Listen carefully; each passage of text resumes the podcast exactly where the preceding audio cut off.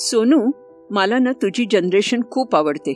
एकदम कलरफुल आजी पण तू अशा किती जनरेशन्स बघितल्यास ग? मी ना बाज बघितल्यात.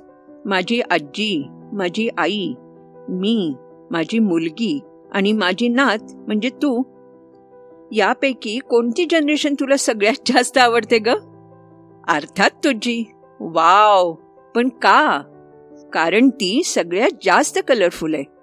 म्हणजे कशी ग? म्हणजे अशी की हे बघ माझ्या आजीच्या पिढीचा एकच रंग होता. घर आणि घरकाम घरच्यांची सेवा आणि घरी येणाऱ्याचं आदरातिथ्य. मग माझी आई या घरकामाच्या रंगात अजून एक रंग वाढला आणि तो म्हणजे शिक्षणाचा. आणि या शिक्षणाबरोबर खेळ कला जवळपासचा समाज त्यामुळे आईच्या जीवनात कितीतरी रंग आले.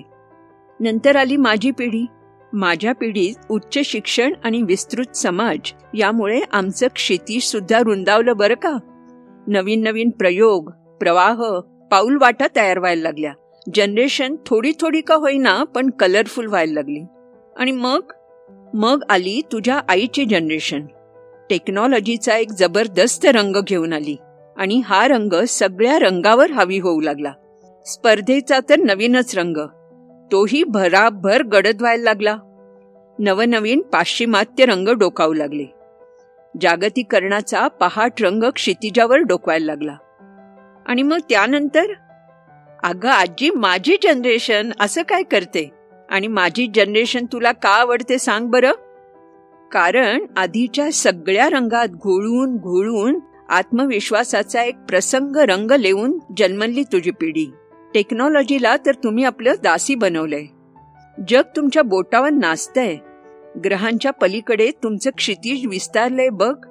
समानता खऱ्या अर्थानं तुमच्या नसानसात भिनलीय.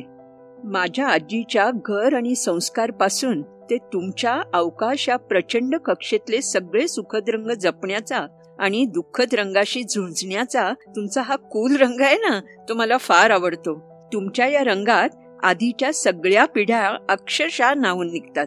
तर मैत्रिणींनो व्हा धाडसी नवीन बदलासाठी. Be bold for change happy women's day